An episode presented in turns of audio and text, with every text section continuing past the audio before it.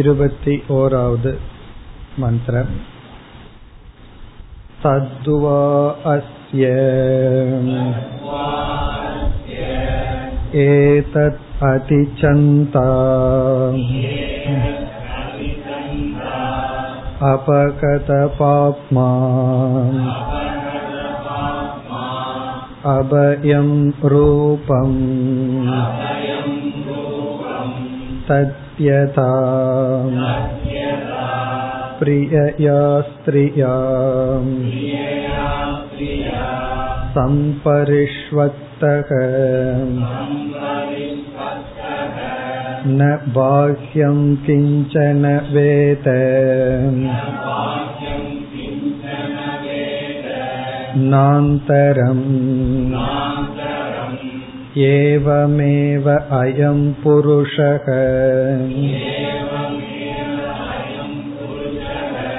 प्राज्ञेन आत्मना सम्परिष्वक्तः न बाह्यं किञ्चन वेद नान्तरम् तद्वा अस्य। एतत् आप्तकामम्। आत्मकामम्। अकामं रूपम्। शोकान्तरम्।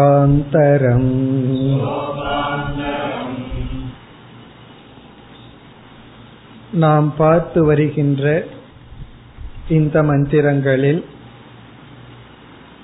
சுஷுப்தி அவஸ்தையானது மோக்ஷத்திற்கு உதாகரணமாக கொடுக்கப்பட்டுள்ளது. இந்த இருபத்தி ஒன்று இருபத்தி இரண்டு இந்த இரண்டு மந்திரங்களும் மோக்ஷம் சுஷுப்தி இரண்டும் ஒன்றாக பேசப்படுகின்றது அதாவது மோக்ஷத்தை புரிந்து கொள்ள சுஷுப்தி அவஸ்தையானது உதாகரணமாக எடுத்துக்கொள்ளப்பட்டுள்ளது ஆகவே இந்த மந்திரத்தில் உள்ள சொற்களை நாம் இரண்டாக பார்த்து கொண்டு வருகின்றோம். ஒன்று மோக்ஷம் இனி ஒன்று சுஷுப்தி அவஸ்தை. மோக்ஷத்துக்கும் சுஷுப்திக்கும் உள்ள வேறுபாட்டையும் நாம் சென்ற வகுப்பில் பார்த்தோம். சுஷுப்தி என்பது ஒரு அவஸ்தை மோக்ஷம் என்பது ஒரு அவஸ்தை அல்ல என்பது முக்கிய வேறுபாடு. சுஷுப்தியில் அஜானம் உண்டு மோக்ஷத்தில் அஜானம் இல்லை. மோக்ஷம் என்பது ஜாகிரத அவஸ்தையில் அனுபவிக்க கூடியது என்றெல்லாம் நாம் பார்த்தோம். இப்ப இந்த இருபத்தி ஓராவது மந்திரத்தில் ஒன்பது லட்சணங்கள் கொடுக்கப்பட்டுள்ளது. அனைத்தும் மிக அழகான முக்கியமான சொற்கள். இதெல்லாம் மோக்ஷ வர்ணனை முக்தனுடைய நிலை அல்லது சுப்தனுடைய நிலை. முக்தியிலும் சுஷுப்தியிலும் இப்படிப்பட்ட நிலை அல்லது இப்படிப்பட்ட இலக்கணம் இருக்கின்றது. அதில் முதல் ஐந்தை நாம் பார்த்து முடித்தோம். முதல் சொல் அதிச்சந்தா. அதிச்சந்தா சந்தஸ் என்றால் ஆசை அதிச்சந்தா என்றால் ஆசையற்ற நிலை. இதை நாம் உதாகரணத்தில் உணர வேண்டும் என்றால் சுஷுப்தியில் நமக்கு எந்த ஆசையும் இல்லை. ஜாகிரத அவஸ்தையில சில ஆசைகள் எல்லாம் நம்மை பிடித்து கொண்டு பேய் பிடித்தது போல் அந்த ஆசை நம்மை பிடித்து கொண்டு கஷ்டப்படுத்தி கொண்டு இருக்கும்.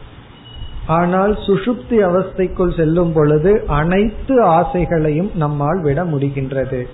அதே போல மோக்ஷம் என்ற நிலையில் ஒருவன் முக்தி அடைந்து விட்டான் என்றால் ஆசையிலிருந்து விடுதலை அடைந்துள்ளான். அடுத்த சொல் அபகத பாப்மா. அதையும் பார்த்தோம். பாபம் என்பது இங்கு துக்கத்தை குறிப்பது. பாபம் இல்லாததனால் பாபத்தினுடைய விளைவான துக்கமும் இல்லை பாபமும் இல்லை. இரண்டு அவஸ்தையிலும். ஆனால் சுஷுப்தி அவஸ்தையில் பீஜமாக இருக்கின்றது. மோக்ஷத்தில் அந்த பீஜம் வளரும் சக்தியை இழந்திருக்கின்றது. அந்த பீஜம் வறுக்கப்பட்டு விட்டது மோக்ஷத்தில். சுஷுப்தியில அப்படியே தளர்விட்டு மீண்டும் ஜாகிரத் சொப்பனத்திற்கு அது வரும். மூன்றாவதாக நாம் பார்த்தது அபயம் ரூபம். சுஷுப்தியில் இவன் பயமற்றவனாக இருக்கின்றான். அதே போல மோக்ஷத்திலும் இவனுக்கு பயம் இல்லை.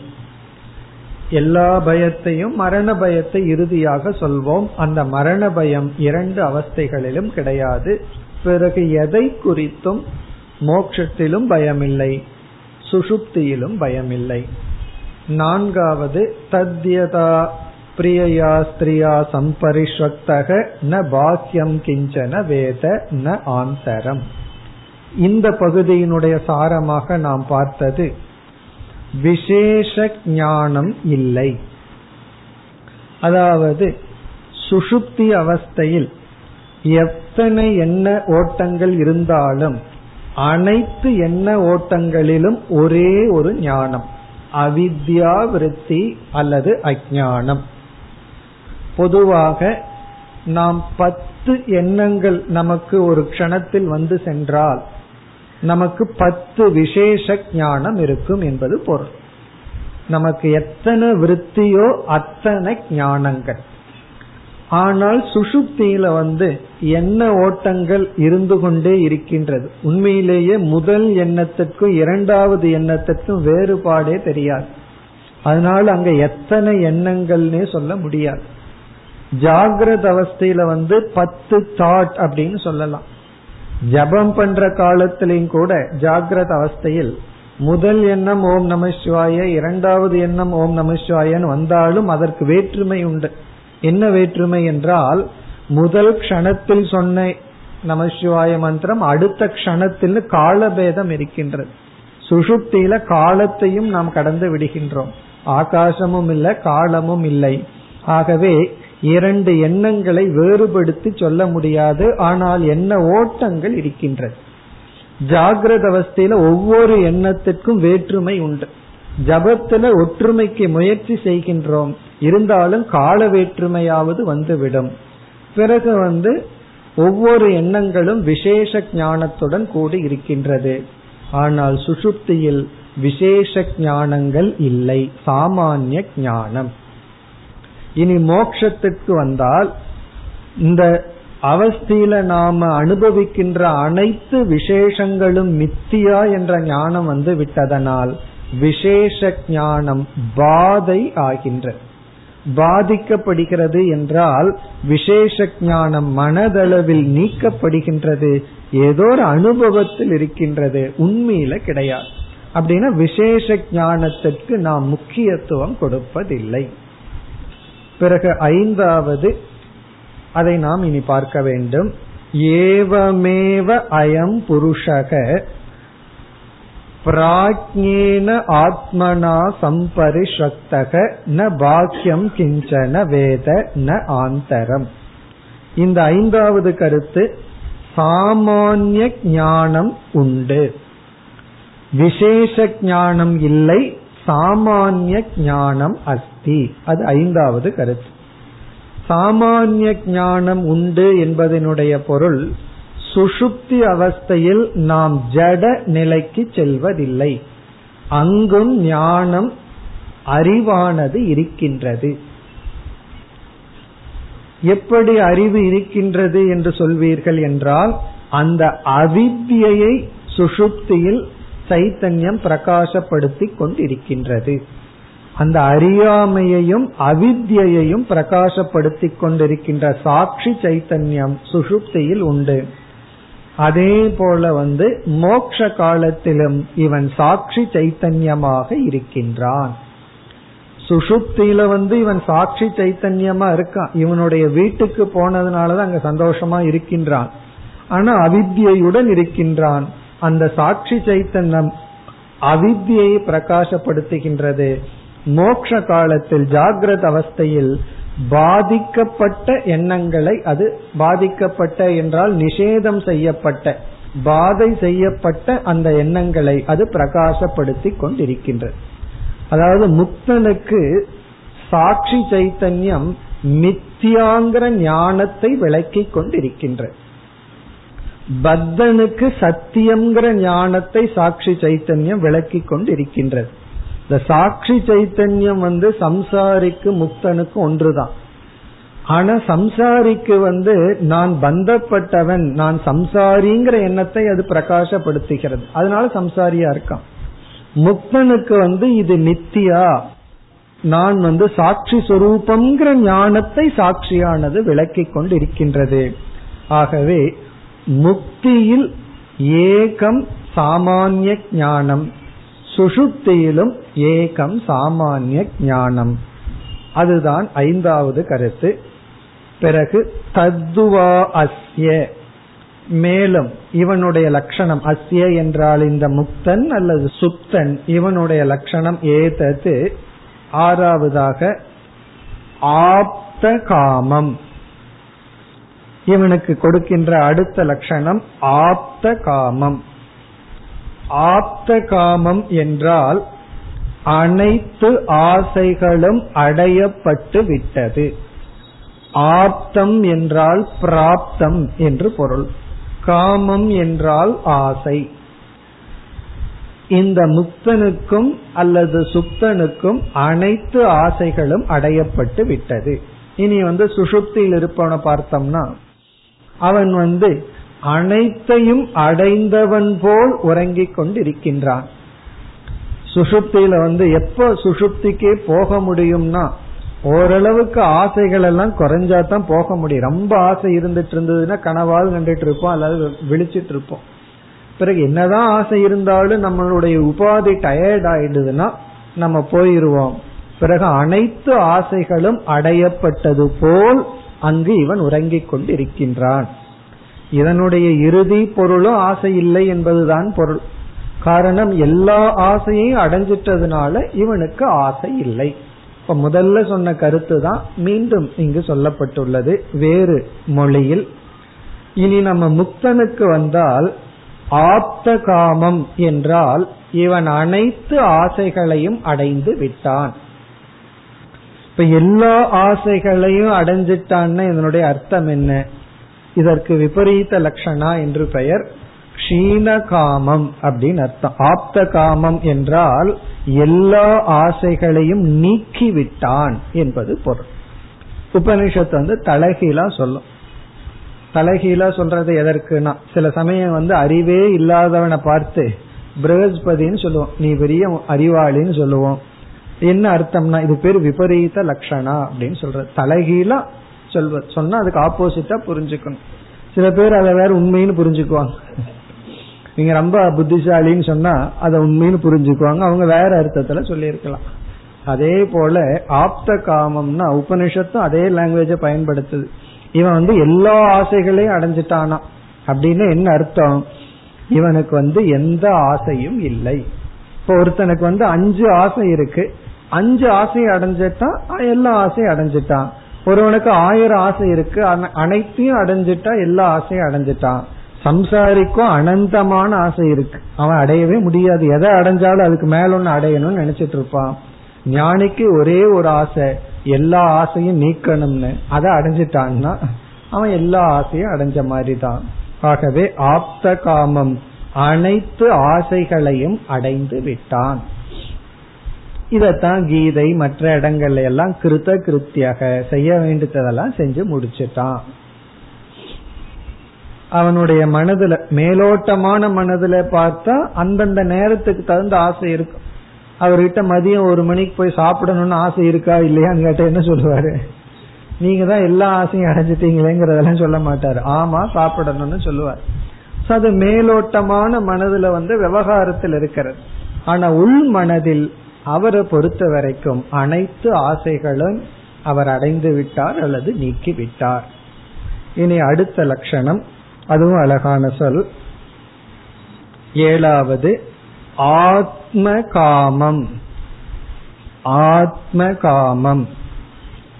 முன்ன வந்து ஆப்த காமம் இப்ப வந்து ஆத்ம காமம்.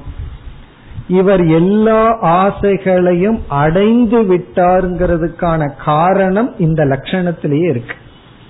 ஆகவே இந்த சொல் வந்து லட்சணமாம் இருக்கு சென்ற லட்சணத்துக்கு ஹேதுவாகவும் இருக்கின்றது. சென்ற லட்சணத்துக்கு காரணமாகவும் இதுவும் ஒரு லட்சணமாக இருக்கின்றது. ஆத்ம காமம் என்றால் எல்லா பொருள்களும் ஆத்மாவாகி விட்டது என்பது பொருள். ஆத்ம காமம்னா இவன் ஆசைப்படுகின்ற பொருள்களெல்லாம் இவனாகவே ஆகிவிட்டது. இதையெல்லாம் நம்ம வந்து நிதித்தியாசனத்துக்கு எடுத்துக்கொள்ள வேண்டிய சொற்கள்.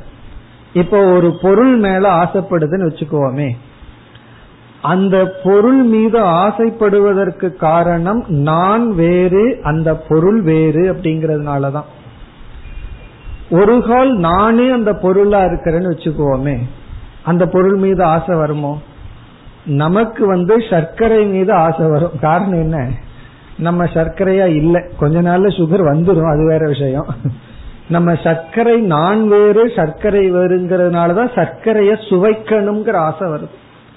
சர்க்கரைக்கு சப்போஸ் ஒரு அறிவு வந்ததுன்னு வச்சுக்குவோமே திடீர்னு கரும்புக்கு வந்து அதுக்கு உயிர் இருக்கு பேச தெரிஞ்சதுன்னு வச்சுக்குவோமே அந்த கரும்பு வந்து நான் இனிப்பை சுவைக்கணும்னு சொல்லாது.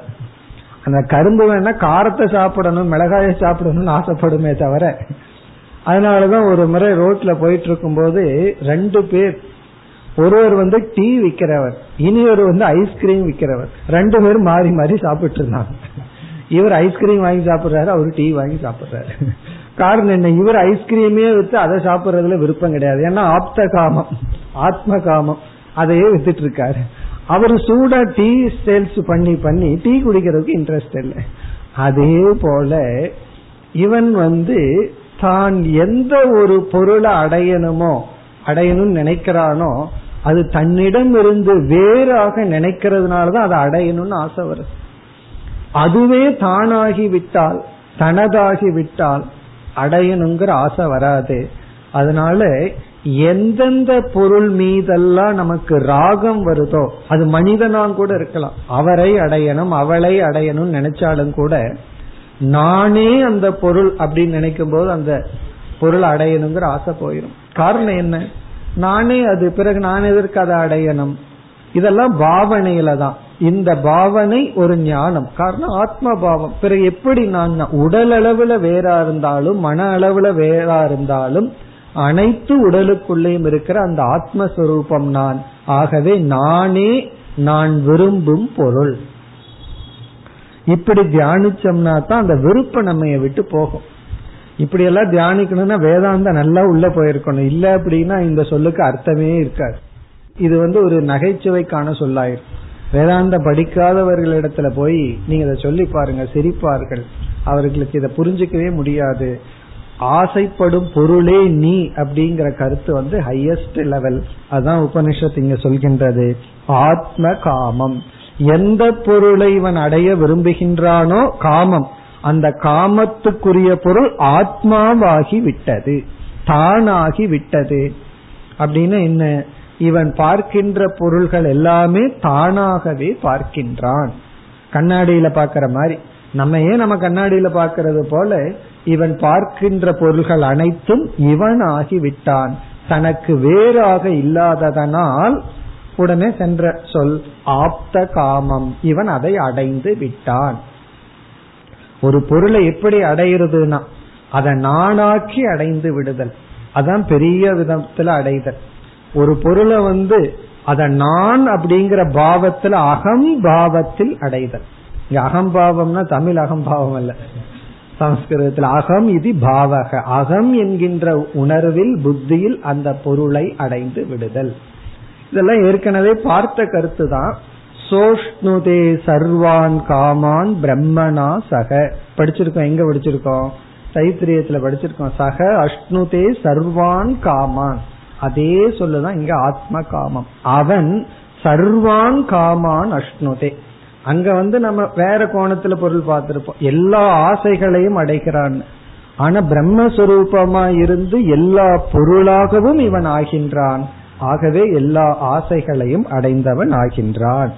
இப்ப ஏழாவது சொல் வந்து லட்சணம் வந்து ஆத்ம காமம். இனி எட்டாவது சொல் அகாமம். அடுத்த சொல் அகாமம். இந்த ஆத்ம காமம் ஆப்த காமம்ங்கிறத எல்லாம் நம்ம வந்து லட்சணமா பார்க்கும் பொழுது ஒரு சந்தேகம் நமக்கு வந்து விடலாம். இந்த ஆத்மா வந்து ஆசையினுடைய இருப்பிடமாக இருக்கின்றதா? காமத்தினுடைய ஆசிரியமா இருக்கான்னு ஒரு சந்தேகம் வந்துடலாம் ஆசையினுடைய இருப்பிடம் ஆசை இருக்கிற இடம் ஆத்மாவா என்ற சந்தேகம் வரலாம். தர்க்க மதத்துல வந்து ஆத்மா வந்து ஆசையினுடைய இருப்பிடம் ஆசிரியம் என்ற கொள்கையுடன் இருக்கின்றார்கள். காமக ஆத்மாஸ்ரயகன்னு சொல்லுவார்கள். ஆத்மாவை சார்ந்துள்ளதுன்னு சொல்லி. அது இல்லை என்பதுதான் இந்த சொல்லினுடைய பொருள். அகாமம் என்றால் ஆசைக்கு காமத்துக்கு ஆசிரியம் அற்றது ஆத்மா. அகாமம்னா காமத்துக்கு ஆதாரமாக இல்லாதது என்று பொருள். தான் வந்து காமத்தை வைத்து கொண்டு இல்லை. ஆசிரியம்னா இருப்பிடம் அர்த்தம். உதாரணமாக துணி இருக்கு. அந்த துணி வந்து மஞ்சள் கலர்ல இருந்ததுன்னா அந்த மஞ்சள் கலர் வந்து எதை ஆசிரித்து இருக்கின்றது துணியை சார்ந்து உள்ளது. துணியை சார்ந்து மஞ்சள் கலர் இருப்பது போல மலரை சார்ந்து வாசனை இருப்பது போல ஆத்மாவை சார்ந்த ஆசைகள் உண்டு என்ற கருத்து இந்த சொல்லால் நீக்கப்படுகின்றது அகாமம். இப்ப ஆத்மாவிடம் காமம் என்கின்ற குணம் அல்லது தன்மை இல்லை. பிறகு எங்க இருக்கிறதுனா அது வந்து மனம் ஹிருதி ஆஸ்ரிதம் மனதை சார்ந்துள்ளது. அதனாலதான் பகவான் ஸ்தித பிரஜ லட்சணத்துல சொல்லும் பொழுது அவன் மனதை சார்ந்துள்ள அனைத்து ஆசைகளையும் நீக்கி. ஆத்மன்யே வாத்மனா துஷ்டகங்கிற இடத்துல பகவான் என்ன சொல்றார்? அதாவது சர்வா எல்லா ஆசைகளையும் விடுகின்றான். அந்த விடும் பொழுது அந்த ஆசைக்கு லட்சணம் சொல்லும்போது மனோகதான் காமான். மனதை சார்ந்த ஆசைகளை விட்டுன்னு பகவான் சொல்றார். இப்ப ஆசைகளினுடைய இருப்பிடம் மனம் ஆத்மா அல்ல. அப்ப அகாமம் என்றால் காமமானது ஆத்மாவை சார்ந்து என்னை சார்ந்து இல்லை. என்னிடத்தில் அந்த குணம் இல்லை. அப்போ ஆசை என்ற குணமற்றவன். இது வந்து நான் ஆசைப்படாதவன்கிறத காட்டுது நான் வந்து ஆசையே படமாட்டேன்னா ஆசைங்கிறது என்னிடத்துல இருந்தா தானே ஆசைப்படுறதுக்கு. அப்போ அகம் அகாம சொரூபி. நான் ஆசைப்படாதவன். ஆசையற்றவன் நான். கேட்கறதுக்கே நல்லா இருக்கு. அப்படி இருந்தா எவ்வளவு நல்லா இருக்கும்? அதுதான் மோட்சம். இப்ப ஆசையே என்னிடத்துல கிடையாது. ஆசை இருந்தா தானே அதை நீக்கிறதுக்கு. அதனாலதான் ஒரு கதையில வந்து இவ்விதம் சொல்வார்கள். ஒரு ரொம்ப பேர் படிச்சிட்டு இருந்தாங்களாம். அதுல குரு வந்து ரொம்ப வயதாயிடுது. அடுத்த சிஷியனை தேர்ந்தெடுக்கணும்னு சொல்லி நீங்க புரிஞ்சிட்டத வந்து யார் அடுத்த சிஷியனா இந்த மடத்துக்கு வர விரும்புறீர்களோ அவர்கள் வந்து நீங்க புரிஞ்சிட்டத போர்டில் எழுதுங்கன்னு சொன்னாங்களாம். அதுல ஒருத்தன் வந்து எழுதுனா மனம்ங்கிறது ஆத்மாங்கிறது ஆசையினுடைய இருப்பிடம். தவத்தினால வந்து அந்த ஆசையை நீக்கினா தூய்மையானவராக இருக்கலாம். இனி ஒருத்தன் வந்து எழுதுனா ஆசைன்னு ஒண்ணு இருந்தா தானே நீக்கிறதுக்கு. அப்படி அதனுடைய பொருள் என்னன்னா ஆசை என்பது ஆத்மாவுக்கு என்றுமே இல்லை. ஆகவே நீக்க வேண்டிய அவசியமும் இல்லை. அதெல்லாம் மனதை சார்ந்தது. அதிலிருந்து நம்ம நீக்கணும். சிலதை நீக்கிறோம் சிலது பாதை செய்கின்றோம். பிறகு அகாமம் ரூபம். ரூபம்னா சொரூபம். இறுதியாக ஒன்பதாவது லட்சணம். ஷோகாந்தரம் ஷோகாந்தரம் என்றால் ஷோக சூன்யம் சோகம் என்பது முற்றிலும் அற்றது. சோக சூன்யம். இங்க சோகம்னா மனதுக்கு வர்ற ஒரு விதமான ஆங்கிலத்துல டிப்ரெஷன் சொல்லுவோம். டிப்ரெஷன் வந்து கடலுக்கு மேலதான் வருதுன்னு இல்ல. நம்ம மனசுக்குள்ளேயும் வரும் டிப்ரெஷன் ஒரு விதமான வெற்றிடம். ஒரு விதமான வெறுமை. சில சமயங்கள்ல மனதுக்கு வந்து காரணம் இல்லாம ஒரே வெறுமையா இருக்கும். ஒரே வெறுமையா இருக்கு ஒன்றும் இல்லாம இருக்கு சூன்யமா இருக்கு அப்படிங்கிற ஒரு உணர்வு வரும். அதுக்கு காரணம் இருக்கணுங்கிற அவசியம் இல்லை. அது மனதினுடைய இயற்கை. அப்படி வந்து ஆத்மா வெற்றிடமானது அல்ல சோகமானது அல்ல. அது வந்து சோக சூன்யம். சோகத்திலிருந்து அப்பாற்பட்டது. ஆத்மானா அந்த ஆத்மாவை புரிஞ்சிட்ட ஞான். சுஷுப்தியிலும் இதையெல்லாம் நம்ம பார்க்கலாம். சுஷுப்தியிலையும் சோகம் கிடையாது. பிறகு வந்து முக்தனுடைய மனதிலும் சோகம் இல்லை. இப்ப இந்த முழு மந்திரம் இந்த ஒவ்வொரு லட்சணத்துக்கும் எனக்கு எக்ஸாம்பிள் வேண்டும்னு யாராவது சொன்னா நீ தூக்கத்தை எடுத்துக்கொள் அப்படின்னு உபனிஷத் நமக்கு சொல்லுது. மோக்ஷத்துக்கு ஒன்பது லட்சணம் கொடுத்து இந்த ஒன்பது லட்சணத்தை நீ திருஷ்டாந்தத்தின் மூலமா புரிஞ்சுக்கணும்னா சுசுத்தியத்தான் எடுத்துக்கொள்ள வேண்டும் என்று சொல்கின்றது. பிறகு இதே கருத்து அடுத்த மந்திரத்திலும் வருகிறது. அடுத்த மந்திரமும் சுஷுப்தியை உதாகரணமாக கொண்டு மோக்ஷத்தினுடைய லட்சணம் விளக்கப்படுகின்றது. இதுவும் நாம் பார்த்த இந்த இருபத்தி ஓராவது மந்திரமும் பார்க்க போகின்ற இந்த இருபத்தி இரண்டாவது மந்திரமும் மிக முக்கியமான பிரசித்தமான மந்திரம். இருபத்தி இரண்டாவது மந்திரம் அத்திர பிதா அபிதா பவதி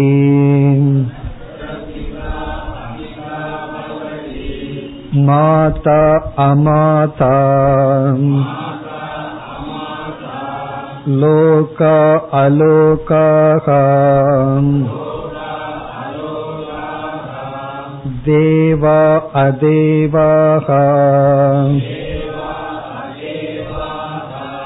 वेदा अवेदाः। अत्र अस्तेनो भवति।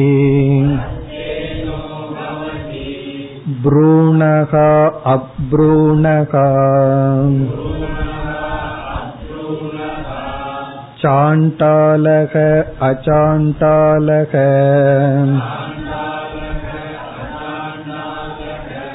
पौल्कसः अपौल्कसः श्रमणः अश्रमणः तापसः अतापसः अनन्वागतं पुण्येन अनन्वागतं पापेन तीर्णोहि तथा सर्वान् शोकान् कृतयस्य भवति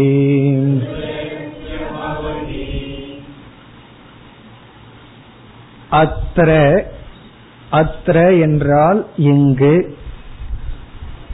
இந்த அத்ர என்பதற்கு இரண்டு பொருள். ஒன்று சுஷுப்தி அவஸ்தாயாம் சுஷுப்தி அவஸ்தையில். இரண்டாவது பொருள் மோக்ஷத்தில் முக்தி நிலையில். ஒருவன் முக்தியை அடையும் பொழுது அல்லது சுஷுப்தியில் செல்லும் பொழுது என்னவாகின்றது? பிதா அபிதா பவதி தந்தையாக இருப்பவன் தந்தையாக இருப்பதில்லை. பிதா பிதான தந்தை அபிதா பவதின தந்தையாக இருப்பதில்லை. மாதா அமாதா பவதி தாய் தாயாக இருப்பதில்லை. இப்ப தந்தை வந்து தந்தையாக இருப்பதில்லை தாய் தாயாக இருப்பதில்லை. இதை வச்சுட்டு மீது எல்லா ரிலேஷன்ஷிப்பையும் எடுத்துக்கணும். தாய் தந்தைய வச்சுட்டு அண்ணன் தம்பி கணவன் மனைவி எல்லா உறவுகளையும் எடுத்துக்கொள்ள வேண்டும். அந்த உறவுல வந்து ஈஸ்வரன் ஜீவன்கிற உறவு முதல் கொண்டு எல்லா உறவையும் நாம் எடுத்துக்கொண்டு இதனுடைய பொருள் என்ன என்றால் சுஷுப்தி அவஸ்தையில் வியக்தி ரூபமான அபிமானத்தை துறந்து விடுகின்றார் வியக்தி அபிமான தியாக வியக்தி அபிமானம்னா நான் வந்து ஒரு இண்டிவிஜுவல் நான் ஒரு தனிப்பட்டவன் அப்படிங்கிற உணர்வு நமக்கு இருக்கு வியக்தினா இண்டிவிஜுவல் தனிப்பட்டவன் தனி தனிக்கப்பட்டவன் ஒதுக்கப்பட்டவன் ஆனா மனிதனுக்கும் மிருகங்களுக்கும் உள்ள வேற்றுமை என்னவென்றால் நான் ஒரு தனி மனிதன் அப்படிங்கிற ஞானம் மனுஷனுக்கு இருக்கு. மிருகங்களுக்கு நான் தனிப்பட்டவன்கிற அபிமானம் இல்லை ஆனா அந்த வெஷ்டி உபாதியில தான் அபிமானம் இருக்கின்றது. இப்ப ஒரு நாய் வந்து தான் வந்து இண்டிவிஜுவல் டாக் அப்படின்னு அது தெரியாட்டியும் கூட அந்த உடு உடல்ல தான் அபிமானம் இருக்கின்றது. அந்த தனிப்படுத்தப்பட்ட உணர்வு மிருகங்களுக்கு உண்டு. மனிதனுக்கு வந்து நான் தனிமைப்படுத்தப்பட்டவன்கிற ஞானமும் சேர்ந்து இருக்கின்ற. மிருகங்களுக்கு வந்து வியக்தி உணர்வு இருக்கு. இந்த உடம்பு தான் நான் அந்த உடம்பு அளவு தான் நான்கிற பாவம் இருக்கு. மனுஷனுக்கு வந்து இந்த நான்கிற பாவமானது மனித உடல் அப்படிங்கிற ஞானத்தோடு இருக்கு. அந்த செல்ஃப் கான்சியஸ் மனுஷனுக்கு இருக்கு. ஆகவே இந்த வெக்தித்துவம் அப்படிங்கிறது எல்லா ஜீவராசிகளுக்கும் பொதுவாக இருக்கின்ற. அது மனுஷனுக்கு கொஞ்ச நாள் ஆகத்தான் வளருதுன்னு சொல்வார்கள். குழந்தையா இருக்கும் பொழுது அந்த குழந்தைக்கு அந்த இண்டிவிஜுவாலிட்டியே தெரியாதான். அதனால வந்து பசிச்சது அப்படின்னா பக்கத்துல ஒரு வாயில போய் உணவை போடுமா. காரணம் என்னன்னா இந்த வாயில போட்டா தான் இந்த உடலுக்கு வந்து பசி நீங்கும்னே தெரியாதான். கொஞ்ச நாள் ஆக தான் தன் கை வேறு தன் வாய் வேறு. அதனாலதான் சொல்லுவாங்க அப்பனும் பிள்ளையா இருந்தாலும் வாயும் வயிறு வேறு அப்படின்னு சொல்லுவார்கள். அப்படின்னா என்ன எவ்ரிபடி இஸ் இண்டிவிஜுவல் யாருமே இனி ஒருவருடைய பார்ட்டு கிடையாது. ஒவ்வொருவரும் இண்டிவிஜுவலா தனிப்பட்டவர்களாக இருக்கின்றோம். அந்த வெக்தித்துவம் என்பது மோக்ஷ காலத்தில் பாதிக்கப்படுகின்றது பாதையாகின்றது சுசுப்தி காலத்தில் மறைந்திருக்கின்றது. அதுல எவ்வளவு சந்தோஷம் இருக்கு? அந்த வெக்தி போனாலே அவ்வளவு சந்தோஷம் நமக்கு இருக்கு. இப்ப அந்த இண்டிவிஜுவல் பிறகு இனி ஒரு கருத்து வந்து ஜீவ ஜீவயோகோ சம்பந்தக. ஒரு ஜீவனுக்கு இனி ஒரு ஜீவனுக்கும் இருக்கின்ற சம்பந்தமானது சுஷுப்தியிலும் சென்று விடுகின்றது. மோட்ச காலத்திலும் நீக்கப்பட்டு விடுகிறது மனதளவில். ஒன்று வந்து வியக்தி அபிமானம் இனி ஒன்று ஜீவ ஜீவ சம்பந்தக. ஜீவ ஜீவன குறிப்பா மனிதனுக்கும் இனி ஒரு மனிதனுக்கும் உள்ள சம்பந்தம். இதை நம்ம ஆராய்ச்சி பண்ணி பார்த்தோம்னா நம்ம ரொம்ப பேர்த்தோட டிரான்சாக்சன் வைக்க வைக்க ரொம்ப சிரமம். ஒரு நாளைக்கு அஞ்சு பேரோட மட்டும் பேசியிருந்தோம்னா அந்த அளவுக்கு டிஸ்டர்பன்ஸ் ஐம்பது பேரோட பேசியிருந்தோம் அப்படின்னா அந்த அளவுக்கு ஒன்னா நம்ம டிஸ்டர்ப் பண்ணியிருப்போம் ஐம்பது பேர்த்த. இல்ல ஐம்பது பேர்த்துல இருந்து நாம டிஸ்டர்ப் ஆயிருப்போம். ஏதோ ஒரு உணர்வு நமக்குள்ள வந்திருக்கு. சுகமோ துக்கமோ கோபமோ பொறாமையோ வெறுப்போ. அப்ப இதுல இருந்து என்ன தெரியுதுன்னா ஒரு ஜீவன் ஒரு மனிதன் இனி ஒரு மனிதனோட விவகாரம் வைக்கும் பொழுதுதான் துயரம் வருது.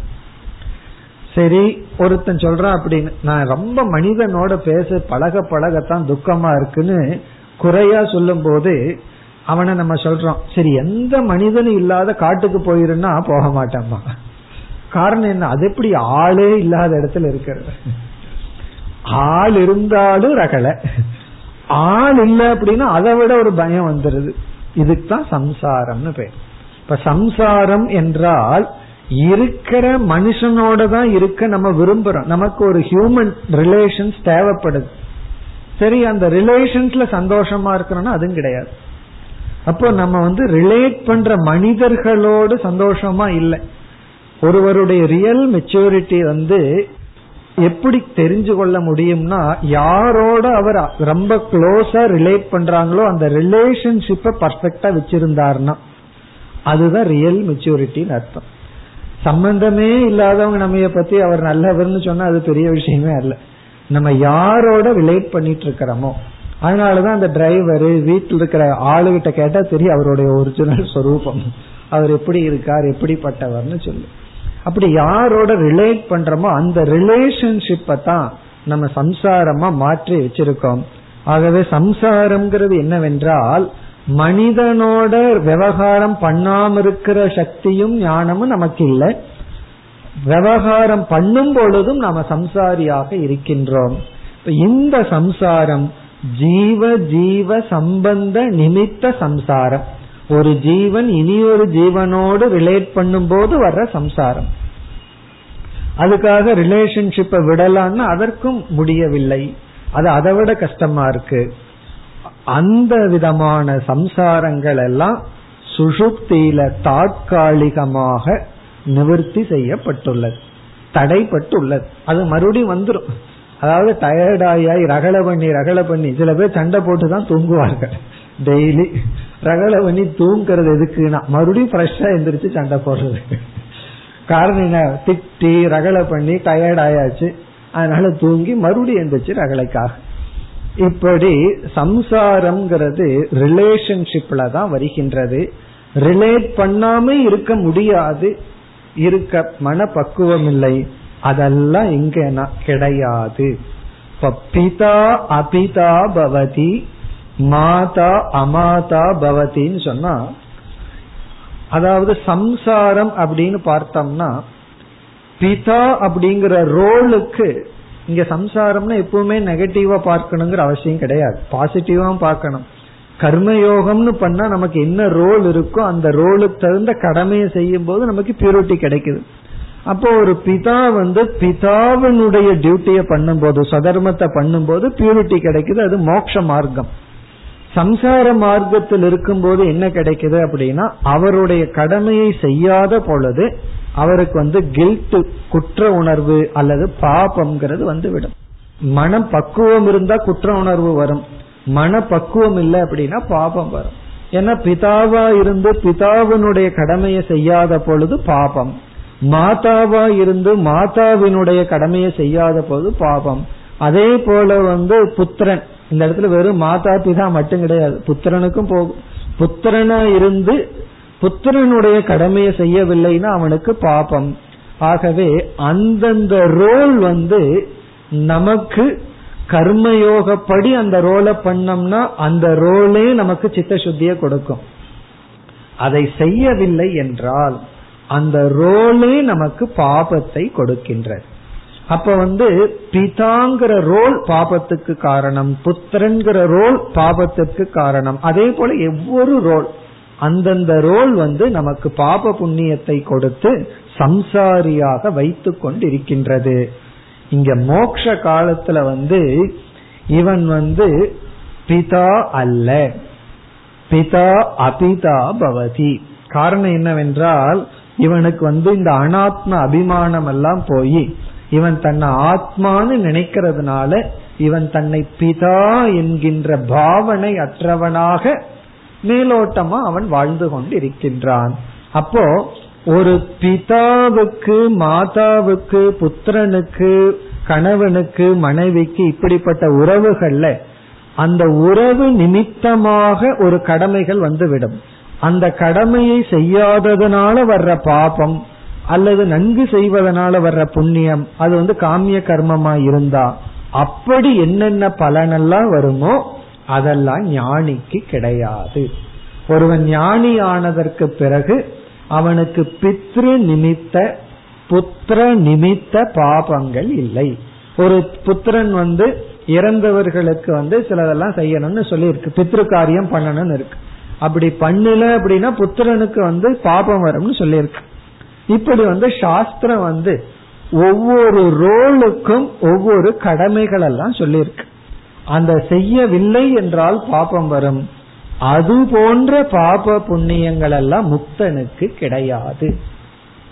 அது முக்தனுக்கு தான். உடனே எனக்கு இல்லைன்னு சொல்லி எந்தெந்த ரோட்ல ப்ராப்ளம் வருதோ அதெல்லாம் நம்ம செய்யாம நான் முக்தன்னு சொல்லிடக்கூடாது.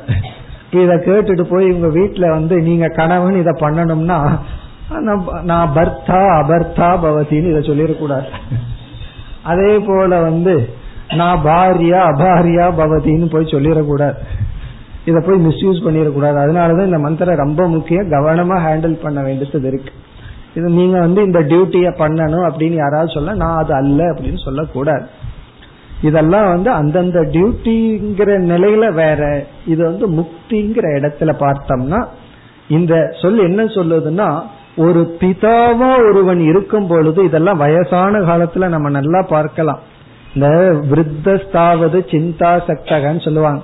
வயதான காலத்துல அமர்ந்து கொண்டு நான் என்னென்ன பாவம் பண்ண ஒரு பிள்ளைக்கு இதை கொடுத்து இனி ஒரு பிள்ளைக்கு இதை கொடுக்காம விட்டுட்டேன்னு தான் செஞ்ச தப்பையெல்லாம் நினைச்சு நினைச்சு வேதனைப்படுகின்ற காலம். அதெல்லாம் ஞானிக்கு கிடையாது. அவன் அவனிடம் எந்த குற்ற உணர்வு பித்ரு நிமித்தமாக வந்த எந்த குற்ற உணர்வும் இருக்காது. எந்த பாபமும் அவனை வராது. அதே போல மாஜா ஒரு அம்மா சொன்னாங்க அந்த குழந்தைக்கு வந்து இருபத்தி ஏழு வயசு ஆனதுக்கு அப்புறம் அந்த சின்ன வயதுல கவனிக்காம விட்டுட்டேன்னு. என்ன பிரயோஜனம்? இப்ப எந்த வயதுல என்ன செஞ்சிருக்கணுமோ அதை நம்ம செய்ய தவறிட்டோம்னா அதுக்கப்புறம் சான்ஸே கிடையாது. கடைசியில குற்ற உணர்வு தான் மனதுல வரும். இது போன்ற துயரங்கள் எல்லாம் ஞானிக்கு கிடையாது. தற்காலிகமாக சுசுப்தியிலும் கிடையாது. ஆகவே உறக்க காலத்தில் தந்தை தந்தையாக இல்லை தாய் தாயாக இல்லை அந்தந்த ரோல் அவரவர்களாக இல்லை. முக்திங்கிற அவஸ்தையில நம்ம பார்த்தோம் அப்படின்னா முக்தி காலத்துல வந்து இந்த ஞானி இல்லறத்துல இருந்து எத்தனை ரோல்ல இருந்தாலும் அந்தந்த ரோல் அந்தந்த பித்ருத்துவம் புத்திரன் இது போன்ற ரோல்ல வர்ற பாபங்கள் எல்லாம் இவனுக்கு வராது. அதன் நிமித்தமான குற்ற உணர்வும் வராது. அது நிமித்தமான பாப புண்ணியமும் இவனுக்கு வராது. பாபம் மட்டுமல்ல புண்ணியமும் இவனுக்கு வராது. இவன் வந்து நல்ல புத்திரனா இருந்து ஞானி ஆனதற்கு பிறகு செய்ய வேண்டிய கடமையெல்லாம் செஞ்சான்னா அதனால புண்ணியம் வந்து அந்த புண்ணியத்தை அனுபவிக்கிற புனர்ஜென்மமும் அவனுக்கு வராது. அப்ப இவன் யாருன்னா? மாதா அல்ல பிதா அல்ல இவன் யாரும் அல்ல. பிறகு அடுத்த சொல் இந்த அபிதா பவதி அமாதா பவதிங்கிறதுல எல்லா உறவுகளையும் எடுத்துக்கொள்ளணும். எந்த ரிலேஷன்ஷிப்ல வந்து நமக்கு ப்ராப்ளமோ அதை எடுத்துக்கணும். அடிக்கடி நான் மாமியார் அல்ல அதையும் வேற எடுத்துக்கணும். நான் மாமனாரும் அல்ல மாமியாரும் அல்ல அதையும் நம்ம எடுத்துக்கொள்ள வேண்டும். ஏன்னா எந்தெந்த ரோல் நமக்கு வந்து துயரத்தை கொடுக்குதோ சங்கடத்தை கொடுக்குதோ அந்த ரோலை எடுத்துட்டு அது நான் அல்ல என்று நாம் பார்க்க வேண்டும். அப்புறம் ரொம்ப வயதாயிடுதுன்னா நான் கிராண்ட் பேரண்ட்ஸ் அல்ல நான் பிதாமகன் அல்ல பிதாமகி அல்ல அப்படியெல்லாம் நம்ம பாவிக்க வேண்டும். பிறகு அடுத்த சொல் லோகாகா அலோகாகா பவந்தி. இங்கு லோகாகா என்றால் கர்ம பல கர்ம பலன் கர்ம பல பூதம் அப்படின்னு சங்கரர் சொல்றார். கர்ம பலபூதம்னா நம்முடைய கர்மத்தினுடைய பலனாக கிடைக்கப்பட்டது. நாம இருக்கிற லோகம் வந்து கர்மத்தினுடைய பலன். இப்ப மனுஷ லோகத்தில் இருக்கோம்.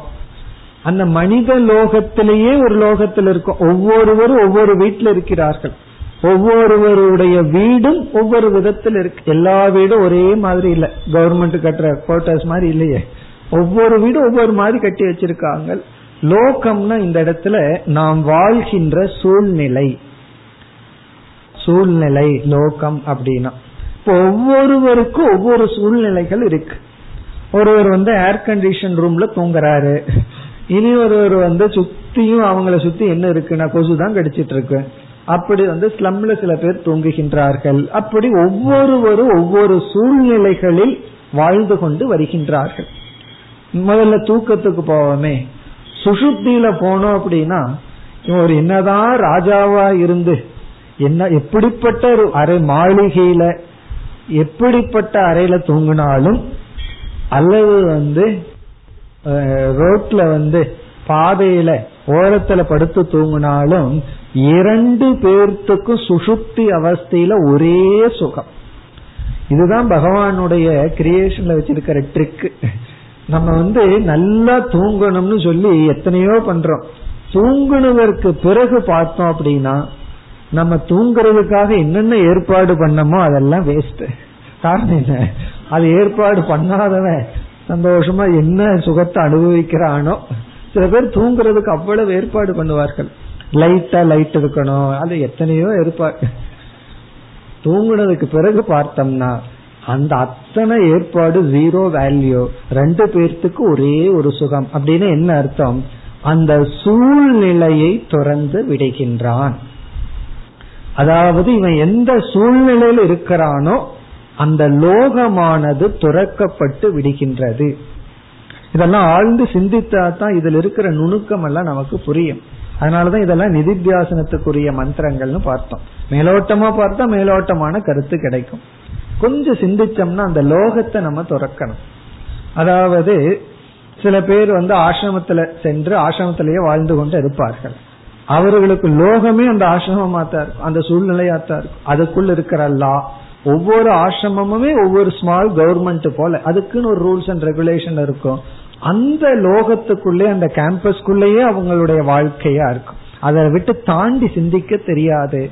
அதே போல ஒருவர் வீடு அந்த சூழ்நிலையிலேயே அவர்கள் சிந்தனை வந்து அடிபட்டு இருக்கும் அந்த சூழ்நிலைக்கு அப்பாற்பட்டு சிந்திக்க தெரியாமல் துயரப்பட்டு கொண்டு இருப்பார்கள் ஞானியினுடைய நிலை வந்து அவன் எந்த சூழ்நிலையில் இருக்கானோ அந்த சூழ்நிலையில் அவன் இல்லை. அதனாலதான் அவனுக்கு வந்து குகையும் ரயில்வே ஸ்டேஷனும் ஒன்னாகி விடும். கடைசி நேரத்துல. குகையில் இருந்தாலும் சரி நிசப்தமா இருந்தாலும் சரி சப்தமா இருந்தாலும் சரி அந்த லோகத்தை அவன் துறந்து விட்டான். அந்த சூழ்நிலையில அவன் இல்லை. பிறகு அவனு இருக்கின்ற லோகம் என்னன்னா ஆத்மலோகம்னு வேற இடத்துல உபனிஷத் கூறும். அவனுடைய ஆத்மாதான் அவனுடைய லோகம். அவன் இருக்கிற லோகம் அடுத்த மந்திரத்திலே பிறகு பார்க்க போறோம். அவன் இருக்கிற லோகம் அவன்தான். அவன் அவனிடத்தில் இருக்கின்றான். நம்ம சொல்றோம்ல நான் இந்த இடத்துக்கு வந்து கஷ்டப்பட்டேன். வீட்ல எல்லாம் சந்தோஷமா வாழ்ந்துட்டு இருந்தேன். இந்த இடத்துக்கு கல்யாணம் பண்ணி கொடுத்தாங்க வந்ததுல இருந்து கஷ்டம்னு சொல்றாங்க அல்லவா? அதான் லோகம்னு சொல்றது. ஒரு சூழ்நிலையிலிருந்து இனி ஒரு சூழ்நிலைக்கு வந்து அந்த சூழ்நிலையை ஐடென்டிஃபை பண்ணி அந்த சூழ்நிலையில் இருத்தல். ஞானி வந்து எந்த லோகத்தில் இருக்கின்றான்னா அவன் அவனுடைய லோகத்தில் இருக்கின்றான். இப்ப வெளியே இருக்கிறது ஏதோ ஒரு விவகாரத்துக்கு அதை எப்படி வச்சுக்கணுமோ அப்படி வச்சுக்கிறோம். ஆனா உண்மையில் அவன் வந்து வெளியே இருக்கின்ற லோகத்தில் அவன் இல்லை. இதெல்லாம் கடைசி காலத்துல. அதனால வந்து நான் வந்து நீங்க என்ன சொன்னீர்கள்? குகையும் ரயில்வே ஸ்டேஷன் ஒண்ணுன்னா நான் ரயில்வே ஸ்டேஷன்லயே உட்காந்துக்கிறேன்னு சொல்லக்கூடாது. அப்படியே உட்காந்துட்டு வேடிக்கை பார்த்துட்டு பொழுது போயிருமே உட்கார்ந்துட்டு இருக்கேன்னு சொல்லக்கூடாது. சில சமயம் தனிமை ஒரு லோகம் தேவைப்பட்டா நம்ம அந்த லோகத்தை எடுத்துக்கணும். ஏன்னா சில சூழ்நிலைகள் எல்லா சூழ்நிலை ஒண்ணுதாங்கிறது கடைசி நிலை. சில சூழ்நிலைகள் வந்து நம்முடைய தவத்துக்கு உகந்ததாக இல்லை. நிதித்தியாசனம் பண்றதுக்கு ஒரு சூழ்நிலை வேணும்னா அந்த லோகத்தை நம்ம உருவாக்கி போகணும். அது வந்து சாதகனுடைய நிலையில் கடைசி மோக்ஷங்கிற நிலையில தான் எல்லா சூழ்நிலைகளும் ஒன்று. இப்ப லோகம்னா நாம் உருவாக்கின ஏற்கனவே உருவாக்கின சூழ்நிலைகள் பிராரப்த கர்மத்தினால வரப்போகின்ற சூழ்நிலைகள் அது வந்து சூழ்நிலைகள் அனைத்தும் சுசுப்தியில் விட்டுவிடப்படுகின்றது. அதே போல ஞானிக்கு அவன் எங்கு இருக்கின்றானோ அங்கு அவன் இல்லை. அவன் இருக்கிற இடத்துல அவன் இல்லை. அப்ப இல்லாத இடத்துல கற்பனை பண்ணிட்டு இருப்பானா அதுவும் கிடையாது. அவன் இருக்கிற இடம் அவன் தான் அவன் அவனிடத்தில் இருக்கின்றான். லோகாகா அலோகாகா பவந்தி.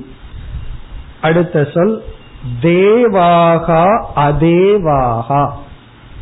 இந்த மந்திரத்தை நம்ம இன்ஃபினிட்டா எக்ஸ்டென்ட் பண்ணிட்டு போலாம். எதெல்லாம் தெரியுமோ அதை போட்டு அதுக்கு ஒரு ஆ முன்னாடி போட்டுடலாம் அப்படி எதை வேணாலும் போடலாம். உபநிஷத் சிலது சொல்லியிருக்கு. நாம ஒவ்வொன்னு எப்படி பண்ணணும்? எதெல்லாம் நமக்கு வந்து தொந்தரவு பண்ணுதோ அதெல்லாம் போட்டு அது அது அற்றதாக நம்ம பார்க்கணும். தேவாகா அதேவாகா பவந்தினா இந்த இடத்துல தேவர்கள் அப்படிங்கிறவர்களை நம்ம ரெண்டு கோணத்துல பார்க்கலாம்.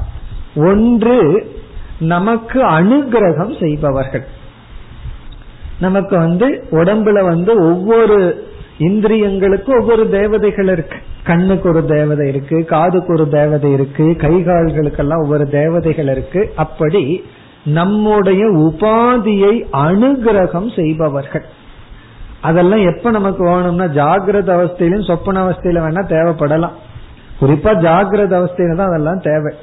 சுசுப்தி அவஸ்தையில எந்த தேவதையும் அனுகிரகம் பண்ணாம இருந்தா தான் ஒழுங்கா தூங்க முடியும். நித்ரா தேவதையும் ஒரு தேவதை இருந்து அனுகிரகம் பண்ணணும். அப்படின்னு என்ன? சுசுப்தி அவஸ்தையில திடீர்னு வந்து சூரிய தேவன் அனுகிரகம் பண்ணிட்டாருன்னா அப்புறம் பார்க்க ஆரம்பிச்சிருவோம். அதுக்கப்புறம் காதுக்கு இருக்கிற ஸ்ரோத்திர தேவதை அனுகிரகம் பண்ணிட்டு அதுக்கப்புறம் எல்லாம் கேட்க ஆரம்பிச்சிடும். அப்புறம் சுசுப்தியே போயிடும். அப்படி சுசுப்தி அவஸ்தையில் நமக்கு அனுகிரகம் செய்து கொண்டிருக்கின்ற அனைத்து தேவதைகளும் அனுகிரகத்தை நிறுத்தி உள்ளார்கள். அதனாலதான் ஒழுங்கா தூங்க முடியுது. எந்த தேவதைகளும் அந்த நேரத்துல நமக்கு சக்தியை கொடுப்பதில்லை. அமைதி அடைந்துள்ளார்கள். அப்படின்னு என்ன அர்த்தம்? தேவதைகளினுடைய தயவு நமக்கு சுசுப்தி அவஸ்தையில வேண்டான்னு அர்த்தம். சூரிய தேவன் வந்து பார்க்கிற சக்தி சுசுப்தி அவஸ்தையில மட்டும் நல்லா இருக்குன்னு என்ன பிரயோஜனம்? கண்ணு திறந்ததுக்கு அப்புறம் ஜாகிரத அவஸ்தையில இப்போ ஒரு சூரிய தேவன் வந்து நமக்கு அனுகிரகம் என்ற உனக்கு வரம் கொடுக்கற ஆழ்ந்த உறக்கத்துல கண் பவர்ஃபுல்லா இருக்குங்கிற என்ன பிரயோஜனம்? அப்ப அவருடைய அனுகிரகம் நமக்கு சுசுப்தி அவஸ்தையில வேண்டாம். இல்லாம இருக்கிறது நல்லது.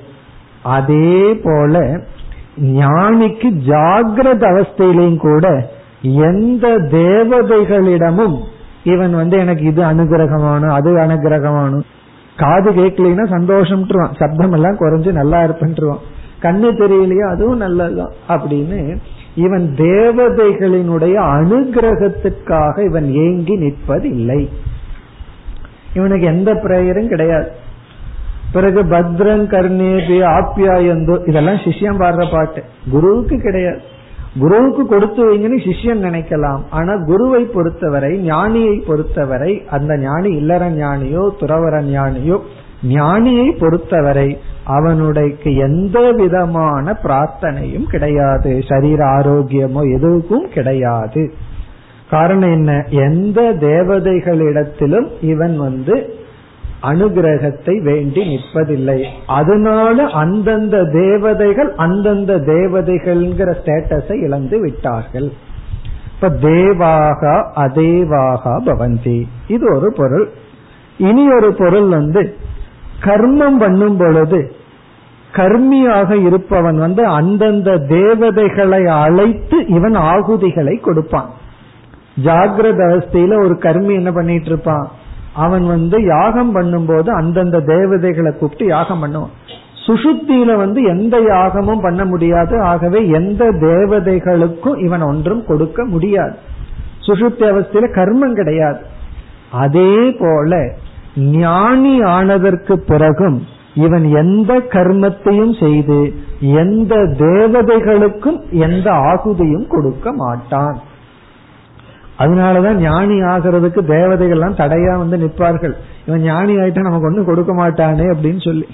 எப்படி? சில பெற்றோர்கள் எல்லாம் இவன் சன்னியாசியா போயிட்டா நமக்கு பயன்பட மாட்டானேன்னு சொல்லி தடை கொடுக்கிறார்களோ அதே போல வந்து இவன் ஞானி ஆயிட்டான். மனுஷன் ஞானி ஆயிட்டான்னா இவனால ஒரு பிரயோஜனம் நமக்கு இல்லாம போயிருமே அப்படின்னு தேவதைகள் வந்து தடைக்காக இருப்பார்கள்.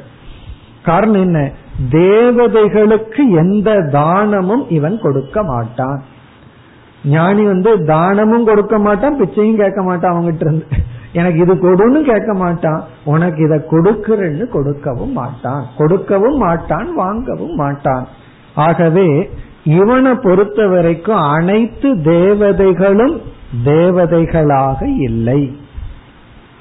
இப்ப எந்த தேவதையும் பார்த்து இவன் எங்கி நிற்க மாட்டான்.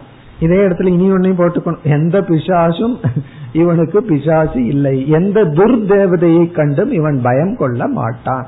தேவதைகளையே துர்தேவதைன்னெல்லாம் சொல்லுவார்கள். ஏவி விடுதல் இதெல்லாம். அப்படியெல்லாம் இவனுக்கு அந்த தேவதைகள் அந்த தேவதைகளாக இவனிடத்தில் இல்லை. இனி அடுத்த சொல் வேதாகா அவேதாகா பவந்தி. இவன் வந்து ஜாகிரத அவஸ்தையில ஆஸ்திகனாக இருந்தால் வேதங்களை இவன் படித்து வேதத்திற்கு பிரமாதாவாக இருப்பான். ஏன்னா வேதத்துல சொல்ற கர்மகாண்டத்துல சொல்ற கர்மங்களை எல்லாம் இவன் எடுத்துக்கொண்டு அந்த வேதத்தை படித்து கொண்டு இருப்பான். ஆனா சுசுப்தி அவஸ்தையில இவன் சப்த பிரமாணமான வேதத்துக்கு அப்பிரமாதா ஆகி விடுகின்றான். அப்படின்னு என்ன அர்த்தம்? வேதம் அப்படிங்கிறது சுசுப்தியில் இருக்கிறவனுக்கு ஒரு பிரமாணமாக செயல்படாது. தூங்கிக் கொண்டு இருப்பவனுக்கு வேதம் அவேதமாயிரு சில சமயம் கிளாஸ்ல அது ஆயிரும். வேதாந்தாக அவேதாந்தாக பவந்தினா. அப்படியே தூங்கிட்டோம்னு வச்சுக்குவோமே என்ன ஆகும்னா வேதாந்தம்? அவேதாந்தமா மாறிடும் காரணம் என்ன? சப்த பிரமாணமா இருக்கிறது வந்து இவன் அப்பிரமாதாவா மாறிடுவான். தூங்கின உடனே அந்த சப்தம் எல்லாம் உள்ள போகாது. இந்த சொல் வந்து அப்பிரமாதா பவதி. எல்லா பிரமாணத்துக்கும் இவன் அப்பிரமாதா ஆகி விடுகின்றான். லிட்டர் எல்லாம் ஆயிடுறான். அதுக்கப்புறம் மீண்டும் பிரமாதாவாயிடுறான் திடீர்னு கிளாஸ்ல விழிச்சுக்கிறமல்ல. அப்படி திடீர்னு இவன் விழிச்சிட்டான்னா உடனே பிரமாதாவாயிடுறான் அதே போல ஞானி. ஞானிக்கு ரொம்ப முக்கியம். இவன் வந்து அப்பிரமாதா அப்படின்னு என்ன அர்த்தம்? இவன் வேதத்தை கேட்கும் பொழுது இவன் நினைக்கிறானா இது என்னை குறித்து சொல்லவில்லை. சொர்க்க காமோ எஜேத அப்படின்னு ஒரு வேத வாக்கியத்தை கேட்கிறான் ஞானி. கேட்ட உடனே இது எனக்கு சொல்லப்படவில்லை அப்படின்னு அவன் உணர்றான். காரணம் என்ன? அந்த வாக்கியத்துக்கு இவன் அப்புறமாதான் ஆயிடுறான். என்ன எனக்கு சொர்க்க காமம் இல்லையே? அப்ப மோக்ஷ காமனா இருந்தா என்ன பண்ணணும்னா மோக்ஷ காமனா நீ இருந்தால் என்னென்ன சாதனை செய்யணும்னு நம்ம உபனிஷத்துல படிக்கிறோம். எத்தனையோ சாதனைகள் எல்லாம் சொல்லப்பட்டிருக்கு. ஸ்ரோத்ரியம் பிரம்மனிஷ்டம் சமிப்பாணிகின் எல்லாம் சொல்லப்பட்டிருக்கு. அதையெல்லாம் கேட்கும் பொழுது இவன் நான் வந்து நான் எனக்கு மோட்ச காமமும் இல்லையே. ஏன்னா நான் மோட்சத்தை அடைஞ்சிட்டனே அப்படின்னு சொல்லி மோட்சத்தை அடைஞ்சிட்டதுனாலையும் வைராகியத்தை அடைஞ்சிட்டதுனாலையும் கர்மகாண்டம் ஞான காண்டம் இரண்டுக்குமே இவன் அப்புறமாதா ஆகி விடுகின்றான் இப்ப வேதம் வெறும் சப்தமா இருக்கு. எப்படி சுசுப்தியில வந்து வேதத்தை ஓதும் பொழுது அவனுக்கு எப்படி அது அவனை குறித்து சொல்லவில்லையோ அதே போல முக்தனுக்கு இப்ப வேதாக அவேதா பவந்தி மேலும் அடுத்த வகுப்பில் தொடர்வோம் ॐ पूर्णमधः पूर्णमिधं पूर्णात् पूर्णमुदच्छते पूर्णस्य पूर्णमादाय पूर्णमेवावशिष्यते ॐ शान्ति शान्ति शान्तिः